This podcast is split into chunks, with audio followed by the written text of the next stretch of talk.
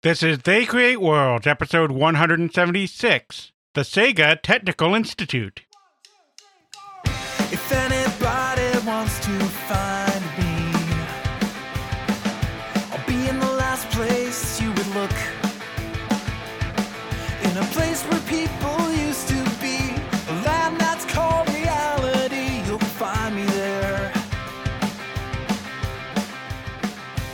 Welcome to They Create Worlds. I'm Jeffrey, and I'm joined by my co host, Alex. Hello. We have our hats on. We have our sacks full of wonderful gaming knowledge history. I'm not wearing a hat. What? What? It's the holidays, Alex. Oh, those things. Yes, those things. As part of the holidays, we want to say hello to all of you out there who listen to us and wish you all happy holidays, Merry Christmas, Happy Kwanzaa, Happy Hanukkah, whatever it is that you celebrate or don't celebrate during this festive season of. Io Saturnalia. See, he knows more than, than I do. For all the Romans in the house listening to this in AD 100. Who knows? Someone could just take this podcast, have it on a little MP3 player, it falls back in time, and the Emperor listens to it. In which case, hi, Mr. Emperor. Hope you're enjoying yourself. Yes, absolutely. You can't understand us because we don't speak Latin, but eh, whatever. Oh, right. They have to know Latin. anyway, that's right. Uh, those of us here at They Create Worlds would like to wish you a, a very fine holiday season, no matter how you observe or don't observe all of that. You know, just wanted to look back really briefly on another year of the podcast. I mean, we've been doing this thing now since, geez, what, September 2015, right? So we're wrapping up, if I can do math, which is probably not, uh, seven years of this thing, just over seven years of this thing. Give or take, yeah. About seven years, six to seven years, give or take, depending on how you want to do the cutoff. Right. So, yeah, in April of this year, we celebrated crossing 100,000 downloads across all episodes after over six years of doing this, and we're already at 151,000 at this point. I mean, we're going to hit 200,000 in a year, a year and a half. Thank you all so much, those of you who've listened, those of you who have spread the word to other people, those of you who have been patrons. We do have a Patreon as well for the podcast. Just thank you all so much. When we started this thing, it's like uh, we've said this before on the show, but but those who haven't listened to those episodes, it, it started with Jeff being like, you know, I like it when you tell me video game history stories, Alex. Maybe other people would like it too. And, you know, being self deprecating, I think will always be a little niche just because we do the deep dives. But the audience has grown. You people have all turned out and had other people turn out. And I think Jeff said it best. So I'm going to let him say it again. I think Jeff said it best uh, about how, you know, we may be deep dives in video game history, but there's really so much more to it than that, I think, the stories we tell, right, Jeffrey? I like to think of it as we're telling the same kind of stories that humanity has always found interesting stories of intrigue, stories of triumphs over adversity, stories of love and loss. We get all of that in video game history. You may not think about it a lot, but you want political intrigue. Look at Tetris. Mm-hmm. You want tales of love and loss or triumphs over adversity. The small video game company versus the large video game company. Or the small at home thing and people pulling themselves up by their bootstraps and becoming famous. Doom. There's it's so much out there in a whole bunch of different ways that you can really delve into the history and understand and by knowing how video games have influenced society, which is arguably more so every single year, Mm-hmm. you can really understand where we as humanity is going. Yes, and also how society has influenced video games. Because I think as the podcast has matured, I think this is less true if you look at some of our very early episodes uh, when we were still finding our footing. But I think as the podcast has gone on, we've really tried to put video games in context and discuss not just other things going on in society at the time games were being made, but how other aspects of society were influencing video games. And that can be dramatic things like Vietnam War protests and the end of the military industrial complex, or it can be drier economic things like the strengthening yen thanks to Reagan's trade policies in the 1980s impacting the strength of the yen in the 1990s. But there's a lot of stories to tell, and of course, it'll always be centered on video games for us because that's what we do, that's what we're here for it does resonate in other ways as well. And I know we're preaching to the choir here, but if anyone ever asks about this crazy long video game history podcast you listen to, that's kind of some of the things we feel are somewhat interesting about it, outside of, of course, just the fascinating stories of the industry itself. Just like anything else in life. So, yes, we have the Patreon, as Alex said. For all of you who support us on there, thank you very, very much. It feeds my Diet Coke edition and all the little equipment that we have to buy, upgrade, and change, and all the hosting cost of various things. And let me tell you, that thing about the Diet Coke may sound flippant, but you don't know how many hours, and, and I mean this. I try to build Jeffrey up every time that I talk about the podcast someplace else. You do not know how many hours Jeffrey spends making us sound as good as we do. It is truly a lot of work, and it is truly a lot of Diet Coke to keep him going. So it really is quite a thing that Jeffrey has done. This podcast would not be what it is without what he does on the front end as well, but especially on the back end. If you want a thing, I think I average about every hour of this podcast that you listen to, it probably takes me about eight hours on a back end, usually. That's a combination of making us sound good, you know, doing all the editing, as well as he goes deep on getting the show notes. I don't know how many people look at the show notes, but we always, every game we reference, and sometimes other technological things, and even sometimes some societal things that we reference on the show, Jeffrey does put together show notes. He does not just do a search in Google or do a search on YouTube and just plug in the first thing that comes back as a result.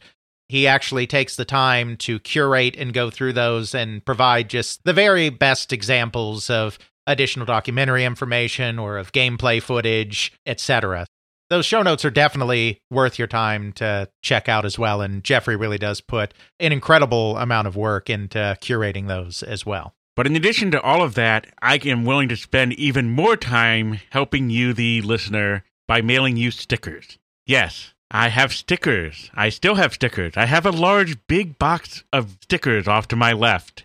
I will spend my time to mail them to you. I don't care where you are the United States, somewhere in the world, north, south, east, west. I don't care. Anywhere on this planet, I will mail you stickers. Or if you're not on this planet and you can tell me a way I can actually mail things to you intergalactically, I will attempt to do so. we have sent stickers to many of our international listeners, so that's not just a hypothetical. We have absolutely done that. It is a sticker of our logo. It is a very high quality sticker. I have one prominently featured on my work laptop as do actually a couple of my coworkers who thought the sticker looked cool and asked for one.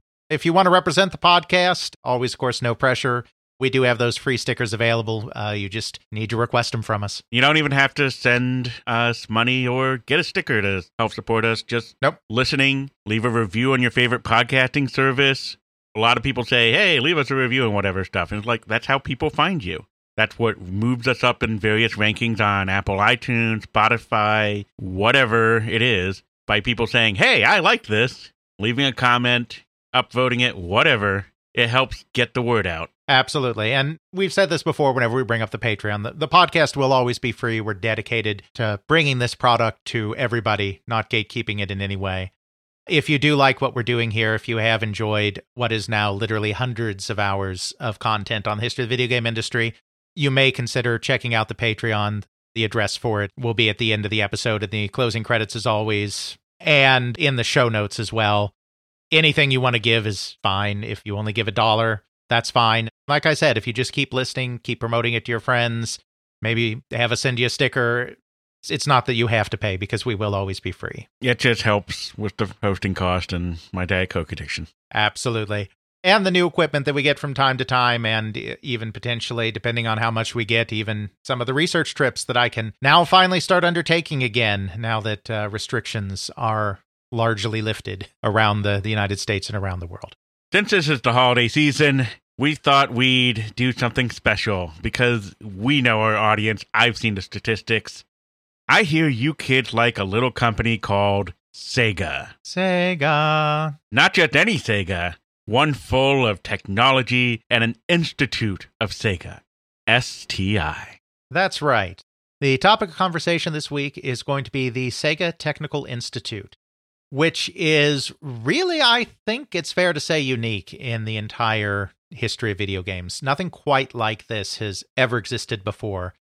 It's a development studio, which in and of itself is not unusual, obviously But as we'll see as we discuss it, the way it was organized, the way it was operated, the way it was allowed to run, and the way it impacted Sega, I think are very, very different than most first party development studios where a, a Japanese company like a Nintendo, a Sega, or a Sony are setting up a new developer in the United States to make games for their consoles. We know the history of Sega. We did a very interesting episode on Sega, not just one, two, maybe even three or four. I think I lost count at this point.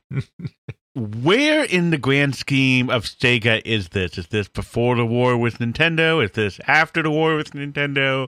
Is this during the time when they were off in Japan just doing service games? is this before we know which Sega this is because there's like Sega of America, Sega of Japan, Sega of that little island country in the middle of nowhere that really owns everything? I don't know anymore. so when we talk about the foundation of the Sega Technical Institute, we are talking about an organization that was established in 1990, so right at the start of what is going to become the big console war with Nintendo. However, as we are always doing on this podcast, there is some context from earlier Sega history that I think really informs this organization. Because Sega is a very, very unusual Japanese company. Now, we're not going to go back through the whole history again because, as Jeffrey said, we've done that. But there are a couple of things about Sega that I think we need to keep in mind as we start delving into the Sega Technical Institute specifically. The first thing is that even though Sega was a Japanese company from its foundation, in the sense that it was founded in Japan, incorporated in Japan, operated in Japan, it was in many ways an American company. It had this cross cultural thing going on from the beginning. Of course, it was founded by Americans. David Rosen, who founded Rosen Enterprises, and Marty Bromley, Dick Stewart, Ray LeMaire, all those people who founded Service Games, and then they merged their two companies together to form Sega Enterprises in 1965. All of the founders were American. Much of the board was American, though there were some Japanese individuals on the board. The senior executive staff was American. Even as late as the 1970s, internal corporate documentation and memos were done in English. All the way to 1982, from its founding back in the day to 1982, there was always an American at the head of the company specifically the Japanese subsidiary of the company. I mean, there was an American at the head of the company even longer than that when you consider the Gulf and Western purchase and the creation of Sega Enterprises Incorporated and all this other stuff that we talked about. But even the Japanese branch, once it became technically an American company under Gulf and Western, was run by an American all the way up until 1982. This was not your typical company. It had a lot of American practices. One thing, for instance, is they maintained a five day work week, which was not always common. Now, just like anyone in these industries, I mean, they crunched. One of Sega's earliest, longest tenured employees, who's going to be one of the protagonists of our story here, Hisashi Suzuki, who joined the company in 1962 and remained with the company until like 2000. One of the reasons that he joined the company why it was appealing to him when he joined in 1962 is because Sega had a five day work week. At that time, with the economy still recovering and everything, it was very common for Japanese companies to have six day work weeks. I'm sure in some cases people were probably even working six and a half days a week. I mean, very little time off. But Sega, having that American DNA, operated more like an American company. That's the first thing we have to remember about Sega when we talk about this is they have a greater orientation toward the West than a lot of companies do, especially in this earlier time period. I mean, I think it's fair to say that the Sega of today, which is, of course, merged with Sammy to be Sega Sammy, it's much more Japanese today. I mean, that Americanness has worn off over time as the company has been truly a Japanese company since it was bought out by CSK Corporation in 1984. But that DNA was still there, and some of that identity was still there, and some of that connection with the West was there that is oftentimes not. Another thing to remember about Sega is that it has, for much of its existence, had more of a symbiotic relationship between its US and Japanese branches. A lot of times, what you see most often when you have an American branch of a Japanese company is they're primarily a marketing arm. They are just there to sell what's being made in Japan. They may have some input on which games come over or how games get localized, but at the end of the day, they're really just there to sell what's coming out of Japan. Sega very early on took a much more collaborative approach because when Sega was first breaking into the video game industry, which we've talked about in other episodes, they were breaking in at a time when Japan did not have a lot of knowledge with solid state devices. We're not even talking microprocessors here, we're even just talking about transistors, TTL hardware. So you had a large R&D department that were specialized in electromechanical games and they needed a way to get in with solid state games in general and microprocessors in particular which were also starting to come in. As a result, they had gone looking for an American company that they could join forces with and of course they ended up buying Gremlin Industries in 1978 the relationship that they had with Gremlin was a lot different than the relationship you often see between dominant Japanese company and, and subordinate American subsidiary. There was a real partnership there. Now, they maintained very separate kind of product development apparatuses. Japan was doing what it was doing, Gremlin was doing what it was doing. They weren't just like a completely blended organization. But Gremlin was given a lot of leeway to keep doing what it was doing. I think in part because, of course, the whole thing's being run by David Rosen, an American out of Los Angeles. It's not being run by a managing director back in Japan, a Japanese managing director back in Japan.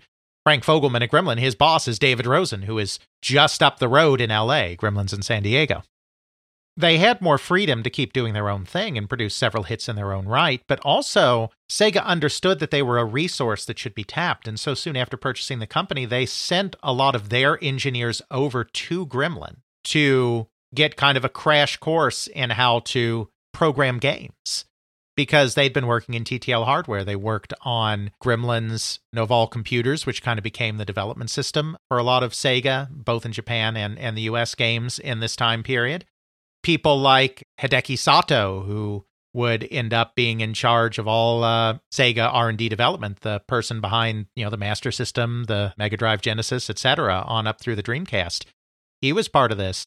Steve Hanawa, who is known as the creator of Turbo, or at least the programmer of Turbo and other stuff at Sega, you know, he was part of this. They took their engineers over and they learned. And then Ago Kish, who was one of the more senior programmers at Gremlin. He actually went and lived in Japan for a year and was working on stuff with them over there. And they started a tradition, even after this first training, of every summer selecting people from Sega back in Japan to come for the summer to Gremlin in the United States to learn a bit more about how to create solid state games, how to program microprocessor games, just all of this stuff that Gremlin had the know how to do. I think there's a lot of the DNA of the Sega Technical Institute in all of this. Now, when I say that, I don't mean that STI was a deliberate move to emulate what happened in the early 80s in the relationship between Gremlin and Sega Enterprises Limited back in Japan. I'm not saying that there was a specific, you know, it was really cool how we did that back then. We should do that again. There's no evidence that that's the reason for this, but it's just good to point out that this is a company that has always been more Western oriented than most Japanese companies and has always been interested in combining the know how and the experience of Eastern developers and Western developers in ways that can benefit both.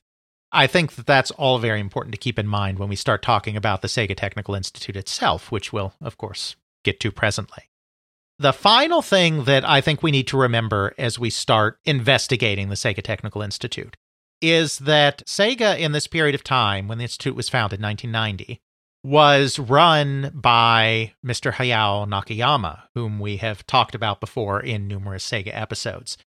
One of the things that we really touched on in our Dreams of Sega episode, when we were talking about kind of the decline of the company in the mid to late 90s in the Saturn and the Dreamcast era, was that in this period of time, Nakayama was very interested in becoming a global powerhouse. he was an ambitious man, and his ambition was to be the Disney of video games. We've talked about this how he wanted to do the video game theme parks, and he wanted to have stuff that was in global taste. So he was really looking in this period of time to have a strong appeal in the West. I mean, yes, Nintendo and Nintendo games had a strong appeal in the West. Obviously, they were very successful in the 80s. But companies like Nintendo and its big third party publishers like Capcom and Konami. They were making for the Japanese market, and they were very happy that Americans also happened to like these things. And they did work to make sure that they only brought over concepts to the West that they thought would work in the West. They didn't publish everything in the West that they published in Japan because they knew some stuff just wouldn't work. But it was a secondary consideration for them in a lot of ways. That Western market, that American market, or that European market, or European markets, as we always like to say, plural, were an even more distant kind of, eh, if they like it, great. If not, were Japanese companies. That was not Sega. Sega in this time period was really trying to appeal to a global audience and to a Western audience. To a Western audience, both in the United States and in the Western European countries. It's primarily Western Europe in this time period, just because Cold War and yada yada. I think there's a couple of reasons for that. I think one is kind of mercenary. I think Nakayama and the Sega staff realized that it was going to be hard to ever overcome Nintendo in their home country, and they probably figured they had a better chance abroad. But number two, I do think this plays into the whole idea of having this global powerhouse. This is what Nakayama wants to be. He wants a universally recognized brand called Sega, and you need Western stuff in order to do that. Sonic the Hedgehog was a very calculated move to create something that they felt could be a mascot, not just in Japan, but in the West, for example. Now that we have all of these kind of bigger picture factors in mind, because we always like to try to take a little bit of a look at the big picture, whatever that may be in the context of a particular episode. The Sega Technical Institute specifically was the brainchild of the gentleman that I mentioned earlier, Hisashi Suzuki, who was one of the main bigwigs in research and development at Sega in Japan he came up with this new idea. I don't know if it was just his idea alone, but he's he's the one that we know was spearheading the idea. He came up with this idea that they should create a new development studio in the United States that would be partially a development studio, you know, partially involved in actually putting out product, but would partially also just be almost like a school, almost like a learning environment where you would bring together people from Sega in Japan with people hired in America, and you would have them work together on product. You would have blended teams of American and Japanese staff. They would learn the processes and the ways that each other worked. They would learn the cultural touchstones in each region that made games successful. They would together learn and grow and develop and make games that would hopefully have a global appeal, or at the very least, a Western appeal. To run this thing, it just turned out they had the absolute perfect person already on staff by the name of Mark Cerny. We've talked about Mark Cerny a little bit before, but just to recap, he is one of the most remarkable developers in the history of video games because he was a prodigy, a genius. He joined Atari at 17 he was already an elite arcade game player, and he joined Atari at 17 in 1982 to become an arcade game designer. He started in the industry in 1982. He was the lead hardware architect at Sony for the PlayStation 4 and the PlayStation 5. There are a small number of other people that started in the business in 1982 that are still hanging around in the business today.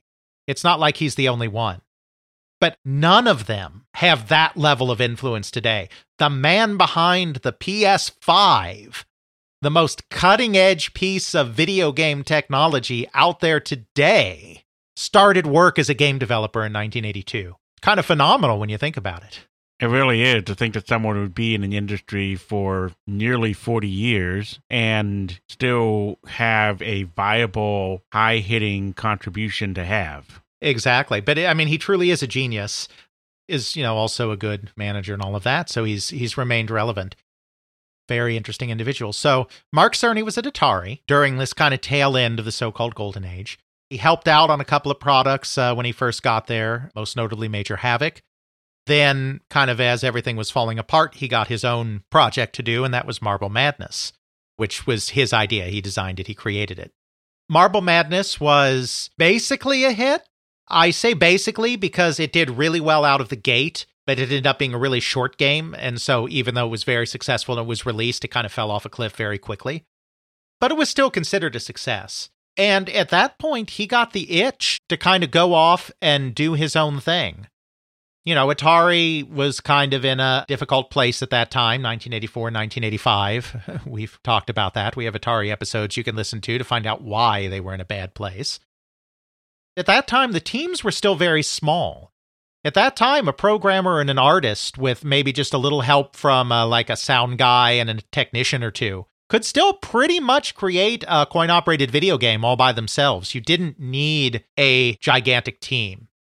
Cerny kind of thought to himself, he's like, I've made my mark now. People know who I am because I did Marble Madness. What if I went out on my own and kind of freelanced and continued to do games? So that's what he did in 1985 ish. He ended up falling in with the people at Sega, which had just recently reestablished an American operation. So he ended up working with Hal Ivey at Sega Enterprises USA, not to be confused with Sega of America. This is the CoinOp US subsidiary. He ended up working with Hal Ivey and working on a coin op project kind of as a freelancer for Sega in the US. Well, that ended up not really going anywhere for whatever reason. So it turned out that the game wasn't really going anywhere. So he ended up getting recruited directly by Hayao Nakayama, the CEO of Sega, to actually come and be an employee of the company in Japan and work on games there for home consoles because this was about the time we're talking probably 1986 now would be my guess. I don't have the exact years on this, but this is probably 86. It could be 87, but my guess is it's 86. In this period of time here, this is right when the Sega Mark III is about to be or is being released in the United States as the Master System, the first real attempt by Sega to enter the home market outside of its home country. Once again, even at this early date, even before STI and all of that, Nakayama is thinking about global appeal. He's thinking about we need to make stuff that appeals to the West. It's all of these things. And so I think probably what happens here is Nakayama's like, we have this freelancer working on with us in America on an arcade project.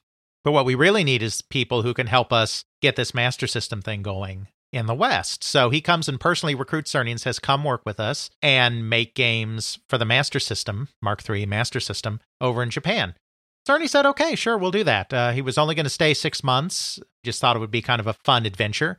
Ended up staying longer than that, made a few games, nothing super notable probably the most interesting thing that he made while he, he was there is while he was there, he went to Disneyland Tokyo and saw the Captain EO ride, the Michael Jackson kind of 3D ride experience.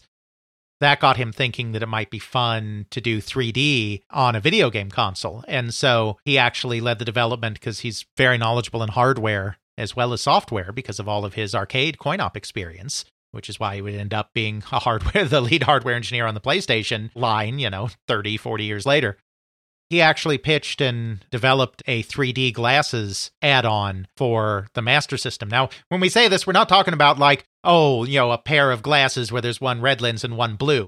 This was actually, you know, using LCD screens or whatever. And it was these pair of, of glasses with these, you know, tiny, tiny monitors in your eye or whatever. I mean, you know, it was actually a, a piece of hardware, not just like, oh, let's let's put a pair of glasses in our games that have like a red lens and a blue lens like you could get in a cereal box in the 80s. You know, it was a real piece of hardware, real piece of kit. Not a polarized lens or a active shutter lens where it closes one every frame and shows different images. That's what it is. So no, it didn't have LCDs. I thought that sounded a little funny when I said it. But yes, that's what it used. It used the shutter system.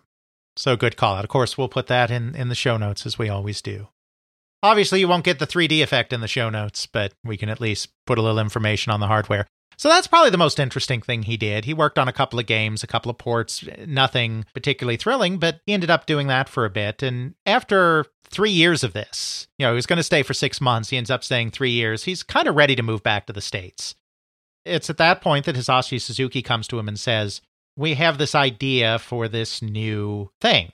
And it's what I've already described uh, earlier in the episode this thing where we blend American staff and Japanese staff, and they learn from each other. It's instructional and educational as well as building something. It's going to be its own separate thing. That's the other thing that's interesting about it.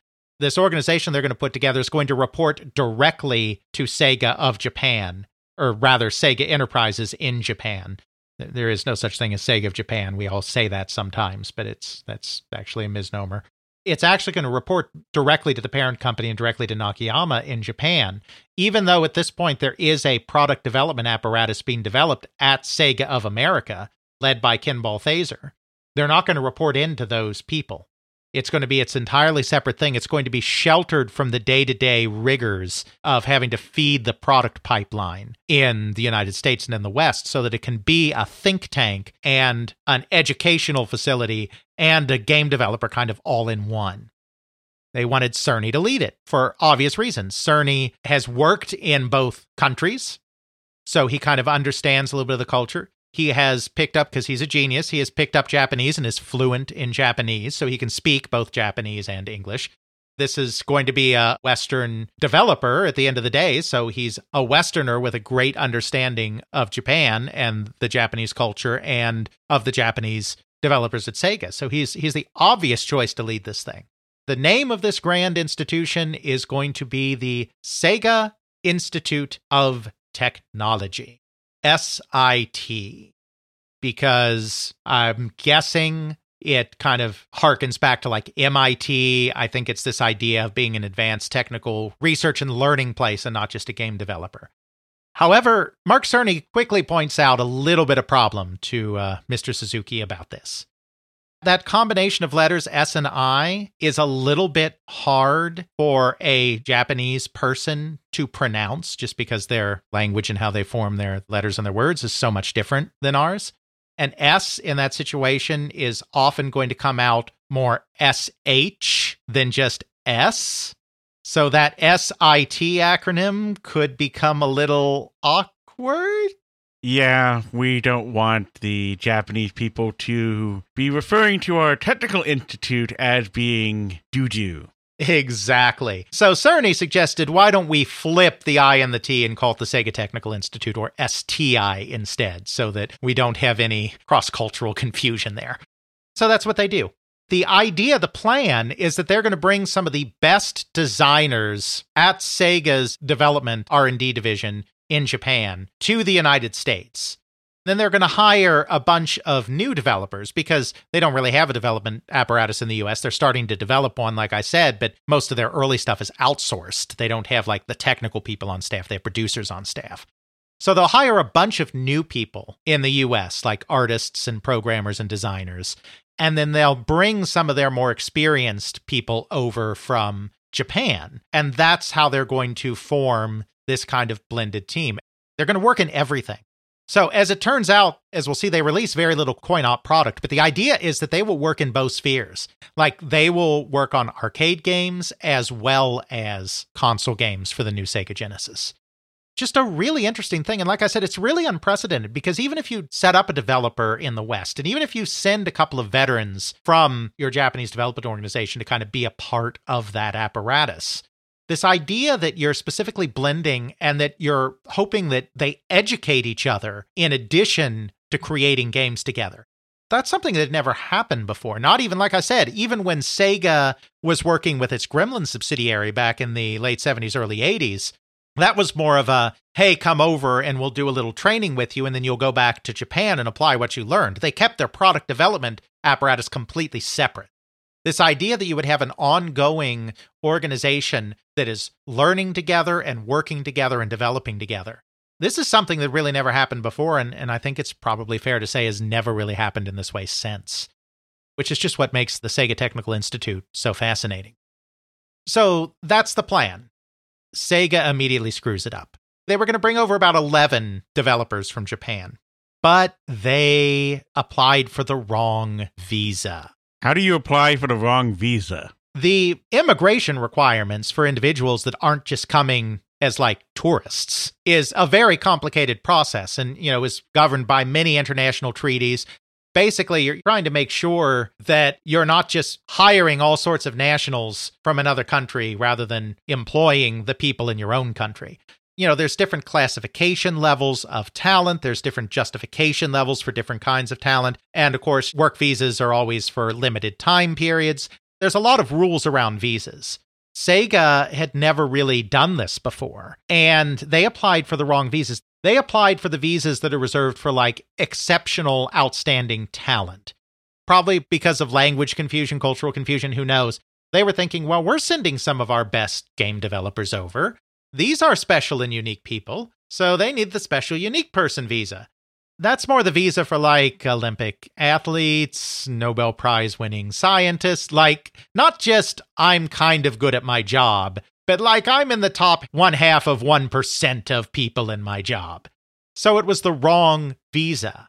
So the visas were rejected, but not only were they rejected, but because they applied for so many of them at once and they were the wrong visas, they were actually penalized and they were temporarily, just temporarily, barred from applying for more work visas because they had done that so wrong. It turned out that as this organization was starting up, this great blending of the Japanese and the Americans was not going to be possible because none of the Japanese people could actually get into the country. Whoops. There was already one Japanese developer that was already in the United States because they'd always done a little bit of cross pollination between the two organizations just because of its history. And that individual was Yutaka Sugano, who was most notable at this point for developing the arcade hit Shinobi, which I know at the very least you're familiar with the Game Gear version of because I remember you had that game, I believe, on your Game Gear. I still have the Game Gear and the game. Yes. So it was originally arcade property, and Sugano was the one that created that game, which was a pretty decent hit in the arcade. So it just so happened he was already in the United States. So he was assigned to the Sega Technical Institute as kind of the one Japanese developer who was there at the beginning, and then there were some new Americans hired. They had a couple of things going on in this very early period.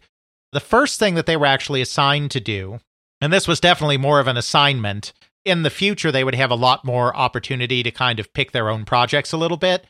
But at the very start here, they were assigned because Sega had just gotten the rights to Dick Tracy for the Sega consoles. Dick Tracy was supposed to be one of the big blockbuster movies of 1990. They had gotten the license without a lot of time to get a game together. And so, because they needed a game sooner rather than later, basically they were assigned to do this like right away. Like, please get this game done for us.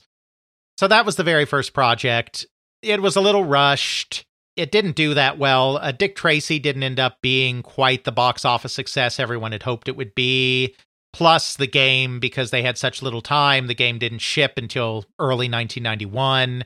You know, the movie was out in 1990, so it was a little past the time to be releasing a license at this point. It was a little stale, especially since Dick Tracy didn't end up having the legs that the movie studio or Sega had hoped it would it's kind of a footnote of a game. There's nothing too remarkable about it, but it was the first game of the Sega Technical Institute, and uh, Sugano of Shinobi fame was the one that led development on it with a largely American staff working with him. I'm looking at some gameplay of Dick Tracy on the Sega Mega Drive Genesis, the graphics are pretty good. I like it. Mm-hmm. You got Dick Tracy moving around. He gets to shoot some bad guys in the background. He's doing some 2D side action, jumping and punching and shooting bad guys. And then you got things in the background shooting at him as well.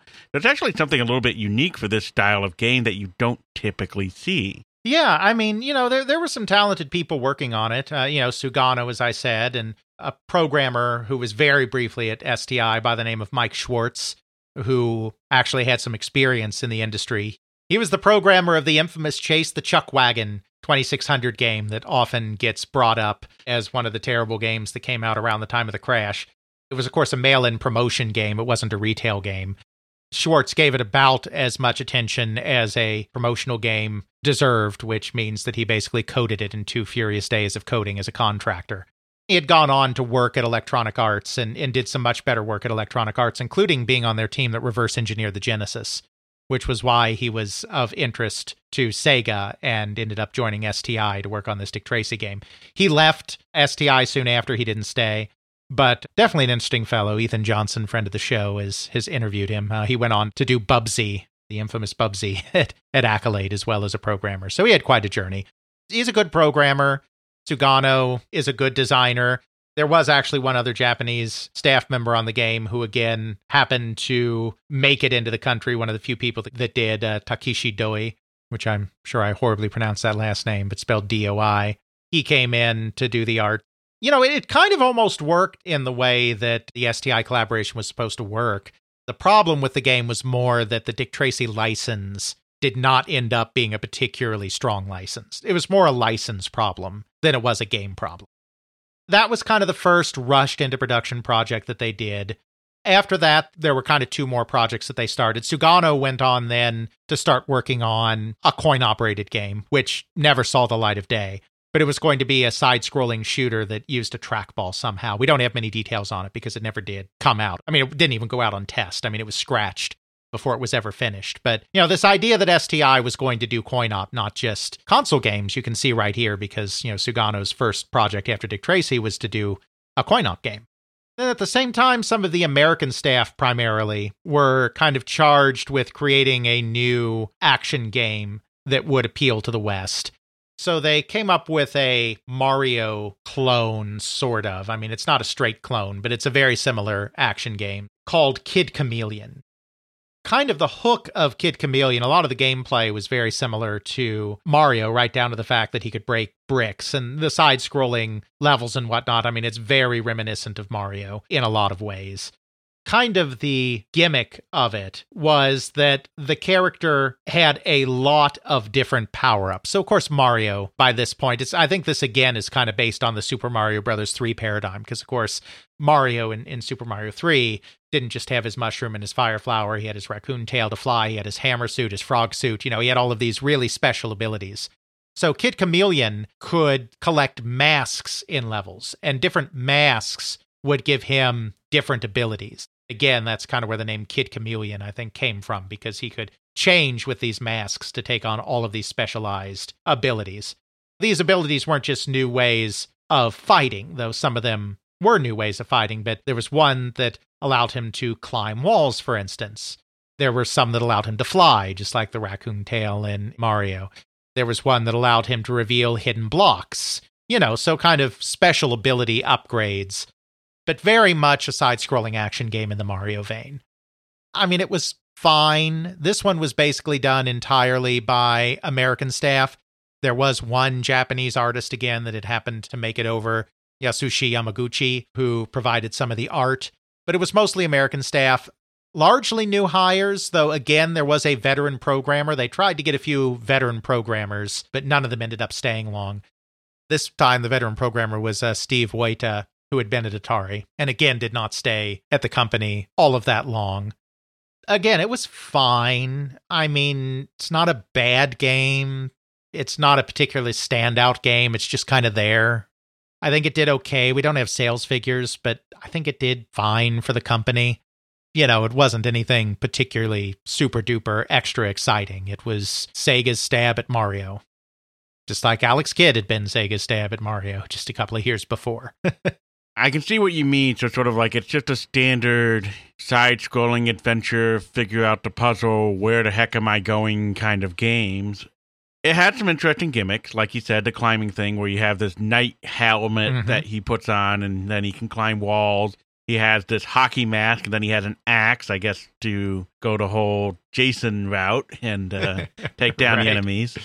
He's got a very 80s metal mat that almost looked like a Triceratops, sort of like what you would see in a punk action 80s movie like Mad Max. And he's like smashing his head into things and right, breaking right. up blocks straight on and up and down, left and right.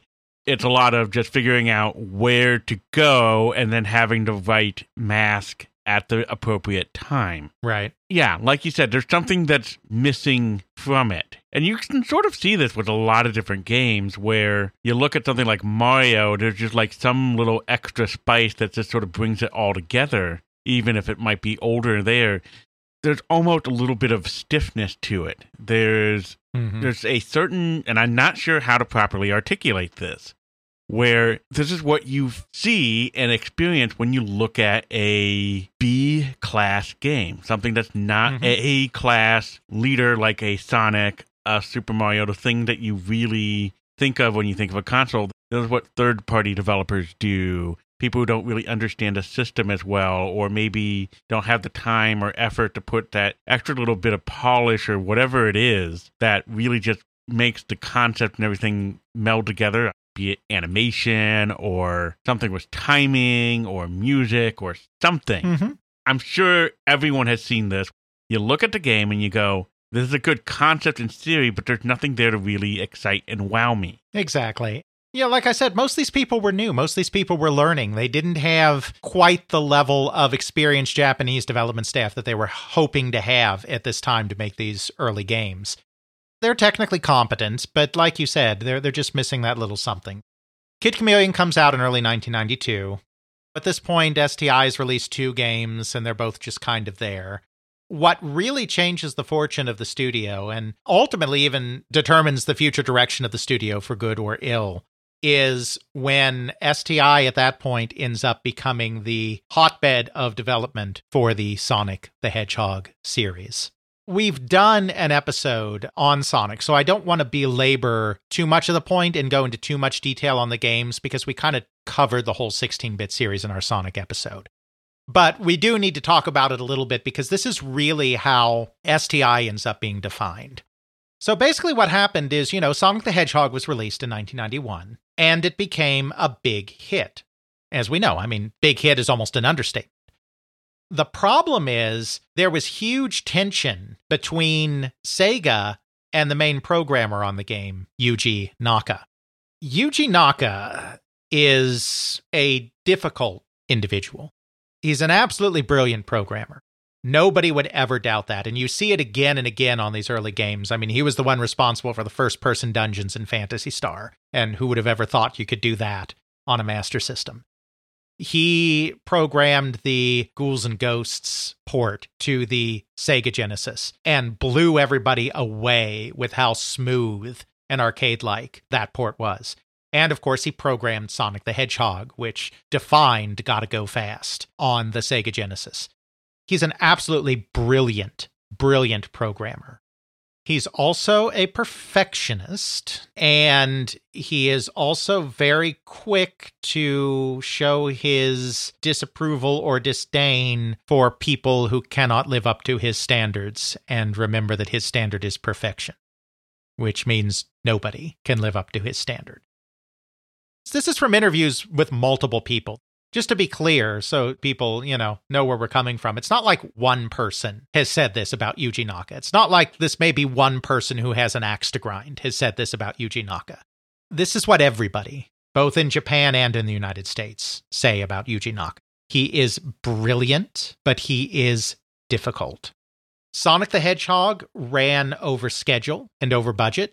I think that combined with the fact that he was not always an easy person to work with meant that even though Sonic the Hedgehog was a big success, management was very displeased with Naka personally with how the project went. Naka was very displeased that they were displeased because I think his perspective was I gave you your hit. I gave you your entree into the West. And this is the thanks I get. So Yuji Naka quit Sega. He left. He was like, if this is how you're going to treat me, I'm going to take my toys and go home. So Cerny, of course, Cerny has these contacts. You know, he knows the people in Japan really well. He learns about this. And he knows Naka because Naka got his start on the Master System, you know, the Sega SG-1000, you know, was called the first version was called in Japan. Naka got his start on that system just like Cerny did. So they were working together. Not directly together like they made games together, but the way Sega's product development was organized at that time is there were basically 40 people in one room they were all working on their own projects. It was usually no more than like two people to a project, but they were all kind of there mingling. So, you know, he knew Naka. He knew what a great programmer Naka was. When he heard that, he was like, oh, no, no. A, we don't want to lose this guy for Sega. And B, let's get him over to the US because his friction was with the Japanese management. Let's put some distance there. And this really furthers the goal of bringing together the best of what Japan and the US have to offer. So he goes to Japan and tracks down Naka and implores him to come back and work at STI. Tells him that STI is very isolated from the rest of the management of the company, that he's going to be able to work on what he wants to work on. He's not going to be bothered by these people that have been bothering him. And we'll see about getting you an increase in salary and all of this as, as well. So Naka says yes, and he joins STI. By this time, of course, other individuals are starting to join STI as well, from Japan, I mean. So we're finally starting to get this blending. This leads to the one project, literally the only project that is created by a perfectly blended team of Japanese and American developers. That is Sonic the Hedgehog 2, which is developed at STI. We're not going to go into huge detail on the product because we've done Sonic, but it really did bring together some of the best of what they both had to offer because the Japanese had the art and the animation down so beautifully, and they could provide that. The Americans tested their games more. They had testing departments, QA departments at a time when Japan really didn't. So the QA in the United States was really more outstanding. There were some real contributions made by the American staff, even though it was Naka and other people from Japan that were primarily driving this thing. One of the things that the game's known for is its kind of 3D bonus stages. That was pretty much entirely the work or the brainchild, not entirely the work, but the brainchild of Western staff, because by this time, Cerny had hired another veteran to be the art director for STI a gentleman by the name of Tim Skelly, who was notable for the games that he did at Cinematronics, like Warrior and Ripoff in the early 1980s. He had become a programmer, but he was really an artist by trade, even though he could also make games. So he was brought in to be the art director at STI. When Bill Willis, one of the American programmers hired, was trying to put together these bonus stages that they knew they wanted in the game, it was Skelly who suggested you know, there's this Atari arcade game called Stun Runner that has these polygonal tunnels. You're basically taking this futuristic craft through these polygonal tunnels. That would probably make for some exciting, fast gameplay with Sonic. And since it's tunnels, you don't have to worry too much about your field of vision and how much you're rendering in this kind of pseudo 3D way. So we can probably make the system do that. That was kind of the main contribution of the American staff to this whole thing was these bonus stages though Yutaka Sugano was the one that ended up designing them. It became an all hands on deck thing because they kind of started on the Sonic sequel late. Sega, according to Cerny, kind of asked for it late. They didn't have a lot of time to do it, so by the end, everyone was being thrown on it. Uh, Sugano's arcade project was canceled, and the people working on that were thrown onto Sonic. They also brought in more staff from Japan to finish the game. It was kind of a lightning finish. It was a hard project but they got the game done. And of course, it had that worldwide uh, release in November 1992, Sonic Tuesday. And of course, it went on to be a massive hit. It was this perfect exemplar of this idea of STI of the best of Japan and the best of the United States working together to create something that was truly monumental and truly successful. The problem is, it also showed that this would never, ever work again a lot of sites, a lot of uh, historical sites that talk about this talk about how it had to do with language barriers, cultural barriers, getting a team with people from just two divergent backgrounds to try to work together. There was some of that. It's certainly true that the Japanese way of working is very different. I think we've talked about this in one of our episodes, but the Japanese in this time period, they would sleep under their desks. I mean, you would work 12, 15 hour days and you would take naps under your desk. I mean, that was expected of you. Yes, there's crunch in the American development context where you may go for weeks or months or in very extreme cases years of doing extra hours to finish a game. We're not talking about crunch in the American sense. We're talking about something that was just expected of Japanese staff all the time. They would work 12, 15 hour days and they would take naps under their desks and this kind of thing. And that was just not a lifestyle that the American staff were ever going to emulate. It's also true they had different methods of programming. They had different art styles. The Japanese art style was very different than the American. So th- there were some problems like that. But those aren't problems that could be insurmountable. The main problem, actually, once again, ended up being Yuji Naka. Because Naka is a perfectionist who is difficult to work with. And when you add all of this cultural difference on top, Naka basically never wanted to work with American staff again some of the later Sonic games he worked on, there'd be one or two Americans doing this or that, like concept art or music. But he basically said, no, the Americans don't work like me. I don't want to work with them. This is awful. Never again. He also doesn't take direction very well, which, you know, that's part of why he quit Sega. He actually started really chafing and butting heads with Mark Cerny, the guy that brought him over in the first place, gave him the second chance within Sega. Cerny was technically, as the head of STI, was running this as kind of the producer. But they butted heads, and it got so bad that Naka refused to work with Cerny any longer. Cerny was actually taken off the project, a Japanese executive, a business guy, not a technical guy, a Japanese executive by the name of Masaharu Yoshii, who had been with the company since 1970, a veteran guy, was brought in to be the producer and see the game over the finish line. Then, very soon after, Mark Cerny actually left STI. We don't have all the details there, but probably in large part because of the conflicts that he had with Naka.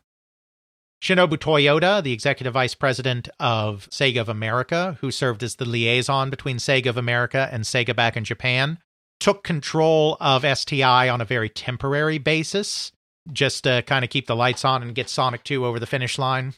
After which, a new head was brought in, another Atari veteran by the name of Roger Hector. Hector actually started as an industrial designer, doing cabinet art and cabinet design at Atari. He joined in 1976. He joined at a time when the company was still very freewheeling and loose, and he was able to branch out into game design because everyone was encouraged to brainstorm ideas and, and contribute in that early kind of Atari environment. After Atari, he had gone to Electronic Arts. He was a few places, but one place he went was Electronic Arts where he was briefly head of their action and sports division in the late 1980s. Uh, so, as a manager, he had experience managing teams. Then he actually took a producer role with Disney. And that's how his Sega connection developed because Disney did some projects with Sega. Again, it's Nakayama wants to be the Disney of, of video games. So why not work with the Disney of, you know, Disney? They did early games like Castle of Illusion starring Mickey Mouse, which were collaborations between Disney and Sega. All of the development staff were Sega people. Sega created the games, but they worked very closely with Disney on look and feel and maintaining the integrity of the characters and the settings and all of that kind of thing. Roger Hector was the Disney producer working with Sega on these Disney games. So he had a relationship with Sega. He had experience managing teams of people. So they brought Roger Hector in to be the new head of the STI. Hector did what he could to promote cross cultural initiatives he had language classes at, at STI where people could learn a little bit of the other language. He did things to try to bring the teams a little closer together, but he never tried to force them together in the way Sonic 2 development had been, because it was very clear that Yuji Naka was not going to have any of that, and, and Hector didn't want to fight that fight. Under Roger Hector, STI never again quite became that utopian ideal of what it was supposed to be of blended American Japanese teams working together in harmony and bringing the best of each. Now, I mean, it still accomplished some of that. I mean, you're you're still around the other team, so you're still learning from the people around you. Some of that educational stuff is still there, and there was a small amount of overlap. You know, there was a small number of Japanese staff working on some of these American games, a small number of American staff working on the Sonic games, but it was never again after Sonic 2 quite what everyone had kind of hoped it would be in the beginning. It was still its own separate thing. It was still independent, free of these pressures and, and all of that. And it was still trying to do creative and interesting things. Kind of the next part of the story, you, you kind of have to talk about the two teams separately because it's really almost two different things going on. You have the Sonic people, Naka's people, continuing to put out Sonic games. They put out Sonic 3 and Sonic and Knuckles in 1994. At that point, Naka leaves to go back to Japan because he learns that the Saturn's coming. The American office and STI haven't really been engaging in a large way with the Saturn yet, and he wants to go make Saturn games. So after Sonic and Knuckles, Naka and most of his people return to Japan. Meanwhile, you have the American staff that are doing a combination of kind of figuring out some of their own things to try to do, some of which make it to market, some of which don't, and filling in gaps that end up developing because of what's going on with the Sonic people. The big exemplar of that, and, and probably the most successful game that the purely American side of the company did, was the 1993 game Sonic Spinball basically what happened there is Yuji Naka and his team at STI were working on Sonic 3 which was meant to be the holiday release in 93. You know, Sonic the Hedgehog came out in 91, Sonic Hedgehog 2 came out in 1992. Now we want another Sonic game in 1993. However, it turned out that Naka was being very ambitious with Sonic 3, and they had spent a good deal of the beginning of the development cycle working on doing a 3D Sonic. using Sega's new graphical chip, the Sega Virtua processor, which was a co graphical chip that they were planning to use in some of their games, very similar to how you had the Super FX chip that powered things like Star Fox on the Super Nintendo Entertainment System. So they experimented with 3D. It turned out they weren't going to be able to use the Sega Virtua processor, I think because of cost as much as anything. So then they had to go back and start doing the traditional 2D thing again. They lost a lot of time. The development schedule slipped. It wasn't going to come out until 94. This, of course, famously also led it to be split in two into both Sonic 3 and Sonic and Knuckles, because as we discussed in our Sonic episode, there was a hard stop date of February 1994, by which time Sonic 3 had to be out because there was a Happy Meal promotion that Sega had already entered into with McDonald's. So they had to have a new Sonic game in time for that promotion, which meant that they ended up splitting the game in two and they did Sonic 3 and then Sonic and Knuckles. And of course, you could plug the two games together to create a giant game. The Tower of Power. Exactly because of all of those shenanigans, there wasn't going to be a Sonic game for Holiday 1993, which was bad for Sega. It, it, was their big hit. So the STI staff were asked to fill the void with a smaller game. They weren't expected to do a full fledged Sonic game like Sonic 2 or Sonic 3, but just a little spin off. pun intended, I guess, so that they could keep the Sonic brand going in that holiday season. This resulted in the creation of the game Sonic Spinball. Basically, the idea was one of the stages that was most popular in Sonic the Hedgehog 2 was the casino stage. Lots of bright lights and bouncing around, almost pinball like in some ways. So it was suggested that they do a spin off game that really focused on being similar to that casino stage of Sonic the Hedgehog 2.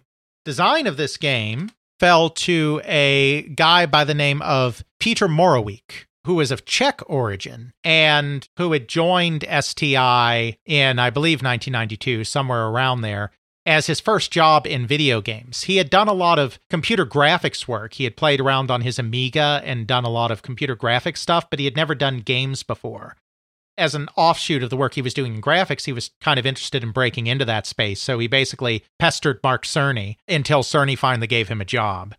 He was originally assigned to Sugano's coin op game, his side scrolling shooter with trackball that was never released. Then he was thrown on to Sonic 2 at the end, just like so many people were.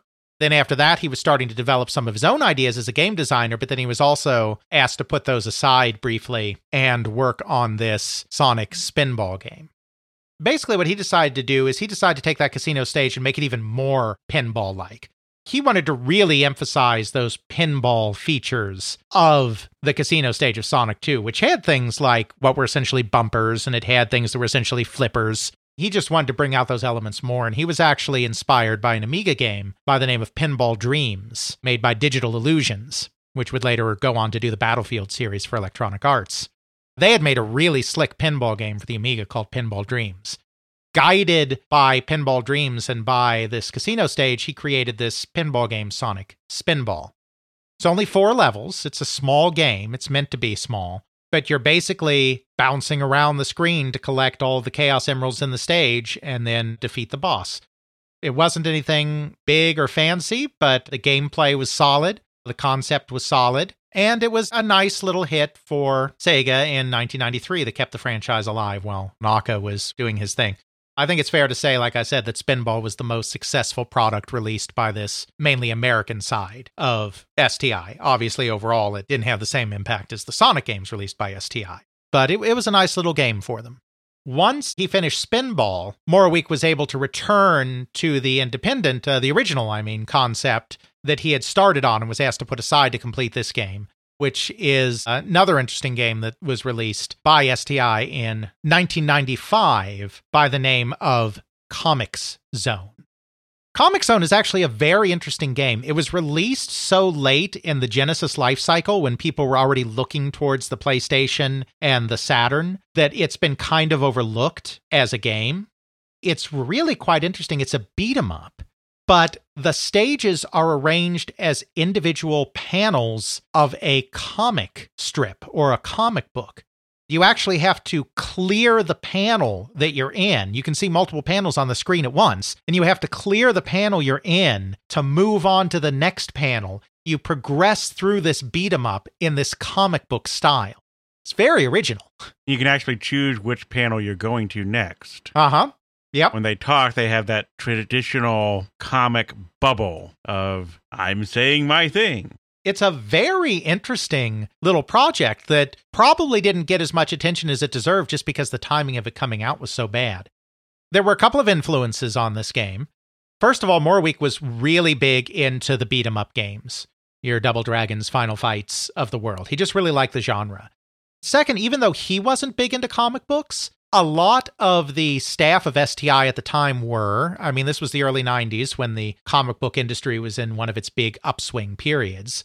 He would often go down to the comic book stores with his fellow staff of STI on lunches or whatever else and be with them when they were browsing comics. And so he kind of got this idea of combining these two very popular things beat 'em up games and comic books.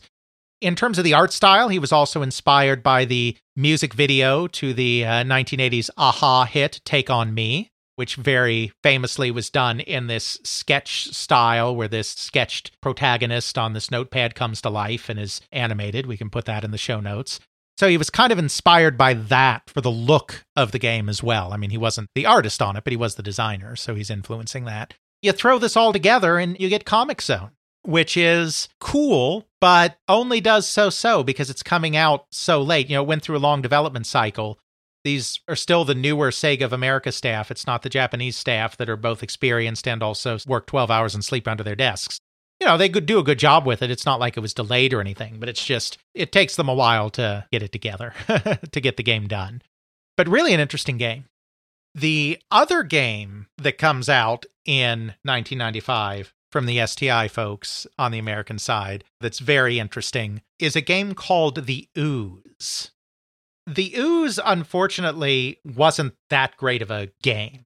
It was interesting graphically what happened is that one of the people at STI, Dave Sanner, came up with a really interesting algorithm for the Sega Genesis that allowed them to create this amorphous liquidy blob that flowed in a more realistic manner across the screen. They thought this algorithm was so cool that they wanted to come up with a way to use this algorithm in a game they came up with this concept of this main protagonist being this ooze. It's this person that suffered a tragic accident, kind of a superhero type thing, and, and turned into this amorphous ooze blob. So now he's fighting the bad guys as the ooze.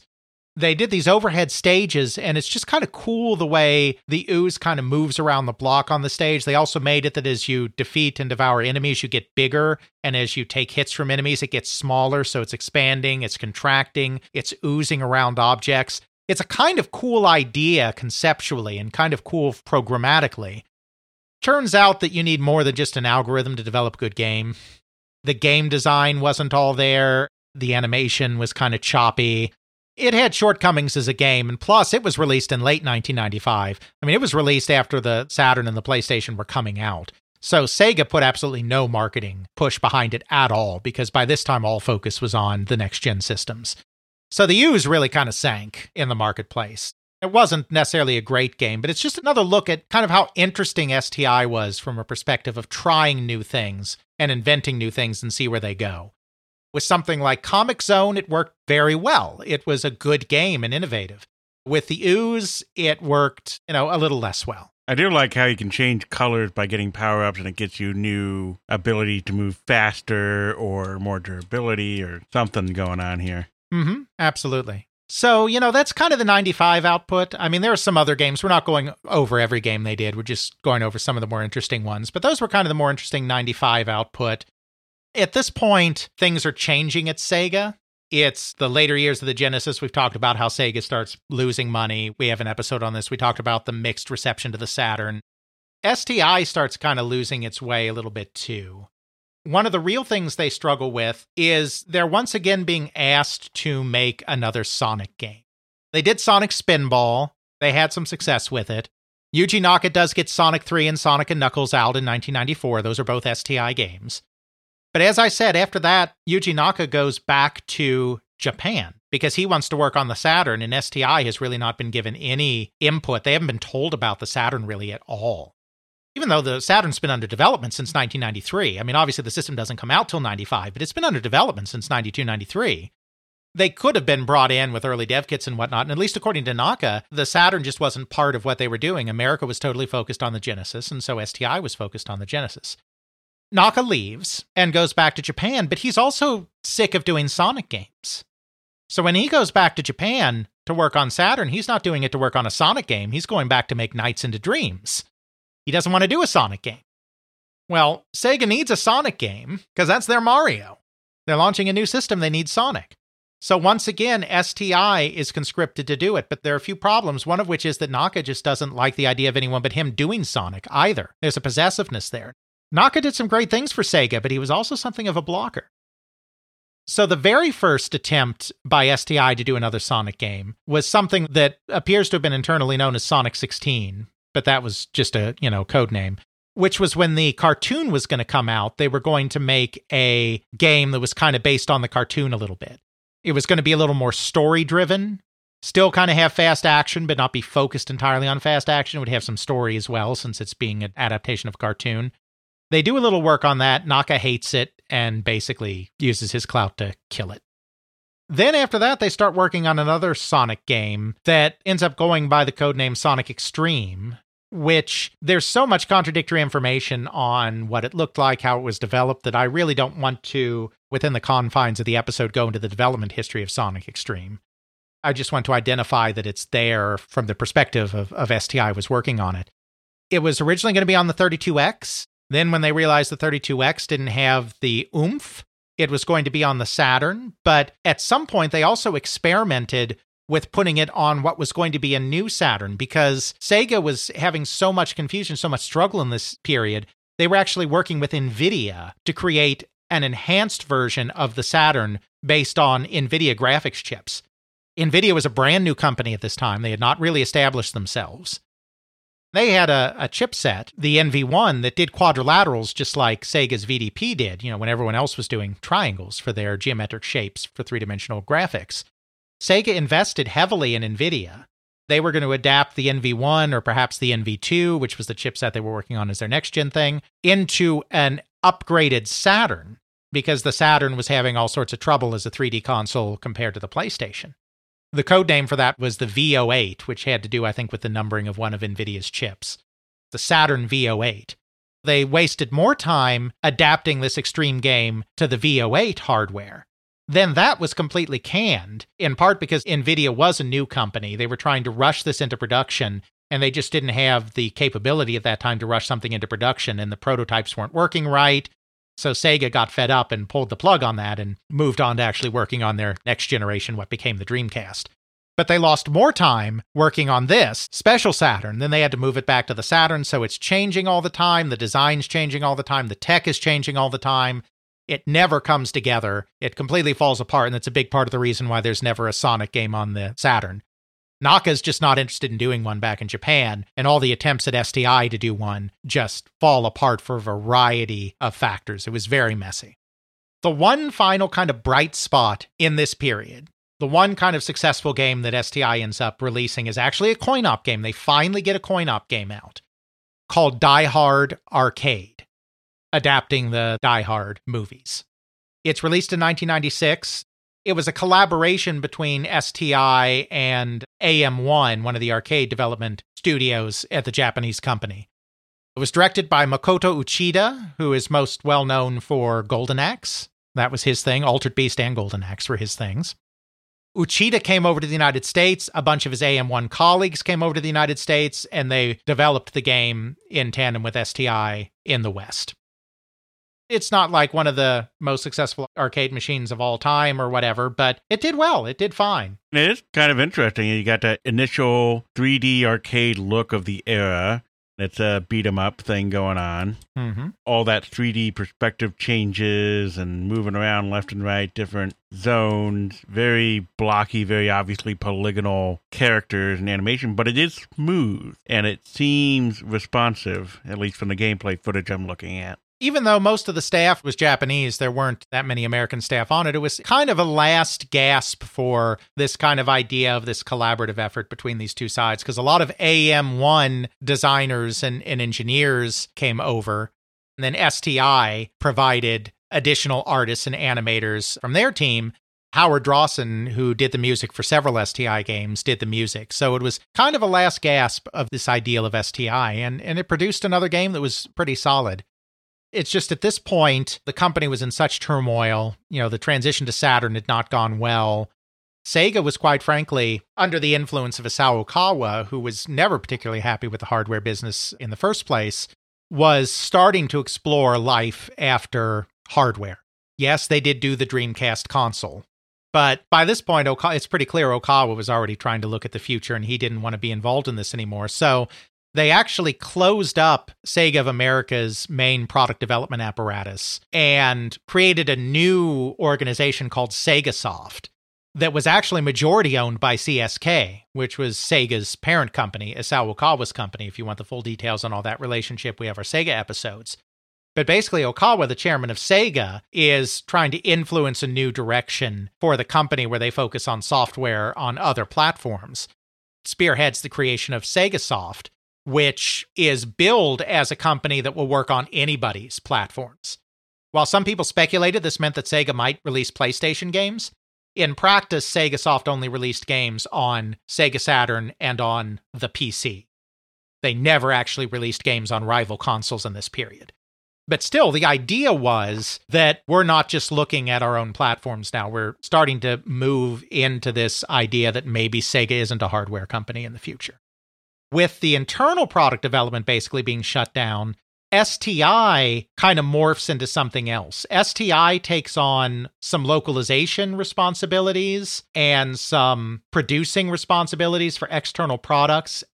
It's kind of unclear exactly what the end of the Sega Technical Institute looks like because these are all internal organizations. You know, it's not like they were required to report exactly how they disposed of it but it seems like it mostly at the end of 1996 went defunct but it basically transitioned into being the new Sega internal product development apparatus to replace what they pushed out with Sega Soft. But in this case, internal development didn't mean making their own stuff, it meant doing localization, you know, producing outside stuff and whatnot. It kind of just vanished, disappeared back into the larger Sega beast. I think Die Hard Arcade was the last thing they actually released. I'm I'm not 100% on that, but I'm pretty sure it was. And it it just kind of faded away. It's an interesting story of this kind of brief moment when Sega was trying to bring East and West together in in new and exciting ways. Some success, a lot of failures, and then ultimately just like every other Japanese company having an American branch, localization and some light producing. Pretty much. Okay, Sega, you're out to pasture with the STI, so we're gonna have to go find some party hats and some alcohol to celebrate the new year as we delve into a new topic. That's right. Actually, uh, for this new topic in the new year, I want to revisit a little bit of an old topic, I think, this time. That is the Mattel Intellivision. I know we talked about Mattel. I see an episode. So, way back in the dark ages of They Create Worlds, in episode 26 in 2016, we did an episode on Mattel Electronics, kind of the whole sweep of Mattel Electronics. But TCW has come a long way since 2016. Not only have I developed more sources, come across more things, interviewed more people since then, but we've also become more sophisticated storytellers and told more sophisticated stories. It's really time for an update. Now, it's going to technically be a different topic because we're not going to do all of Mattel Electronics this time. We are going to focus on the Intellivision. I think this is one of these things where this episode will be replaced so slowly over time. We'll do an episode on the Intellivision, maybe some other time we'll do an episode on the handhelds. I don't know expand them out. So you have the overarching episode, and then if you want to go into a specific episode in order to delve into, I really want to know about the Mattel handheld. I love those things. We'll delve into an episode on that. I love the Intellivision. I want to delve into that. I don't even know if Mattel made a computer, but if they did that, we might do an episode on that. Who knows? We discussed that computer in our home computer price wars episodes, Jeffrey. The Mattel Aquarius, released in 1983, which the staff derisively said the tagline should be the computer of the 1970s today. So, yes, we can do all of this and more. it will be a little bit of a repeat of that episode, but it'll be a little more focused, and I know so much more than I did when we did that episode in 2016. So I'm really excited to kind of delve in. Even though this is not in any way the reason I chose this, it makes sense as a New Year's New Year's episode because, you know, it's kind of out with the old and in with the new on our understanding of Mattel and its Intellivision system. Okay. Well, get your party hats, your sparkling grape juice, whatever you want to do in celebration of the new year, and join us after you're done celebrating and lay your head down to rest listening to Mattel and the Intellivision. Next time on They Create World, the people and companies that shaped the video game industry, volume 177. Check out our show notes at podcast.theycreateworlds.com, where we have links to some of the things that we discuss in this and other episodes. You can check out Alex's video game history blog at videogamehistorian.wordpress.com. Alex's book, They Create Worlds The Story of the People and Companies That Shaped the Video Game Industry, Volume 1, can now be ordered through CRC Press and at major online retailers. Email us at feedback at theycreateworlds.com. Our Twitter is TCW Podcast. Please consider supporting us on Patreon at patreon.com slash theycreateworlds. Please help get the word out by leaving a review on your favorite podcasting service. Intro music is Airplane Mode by Josh Woodward, found at joshwoodward.com slash song slash airplane mode, used under a Creative Commons Attribution License. Outro music is Bacterial Love by Rolemusic, found at freemusicarchive.org, used under a Creative Commons Attribution License.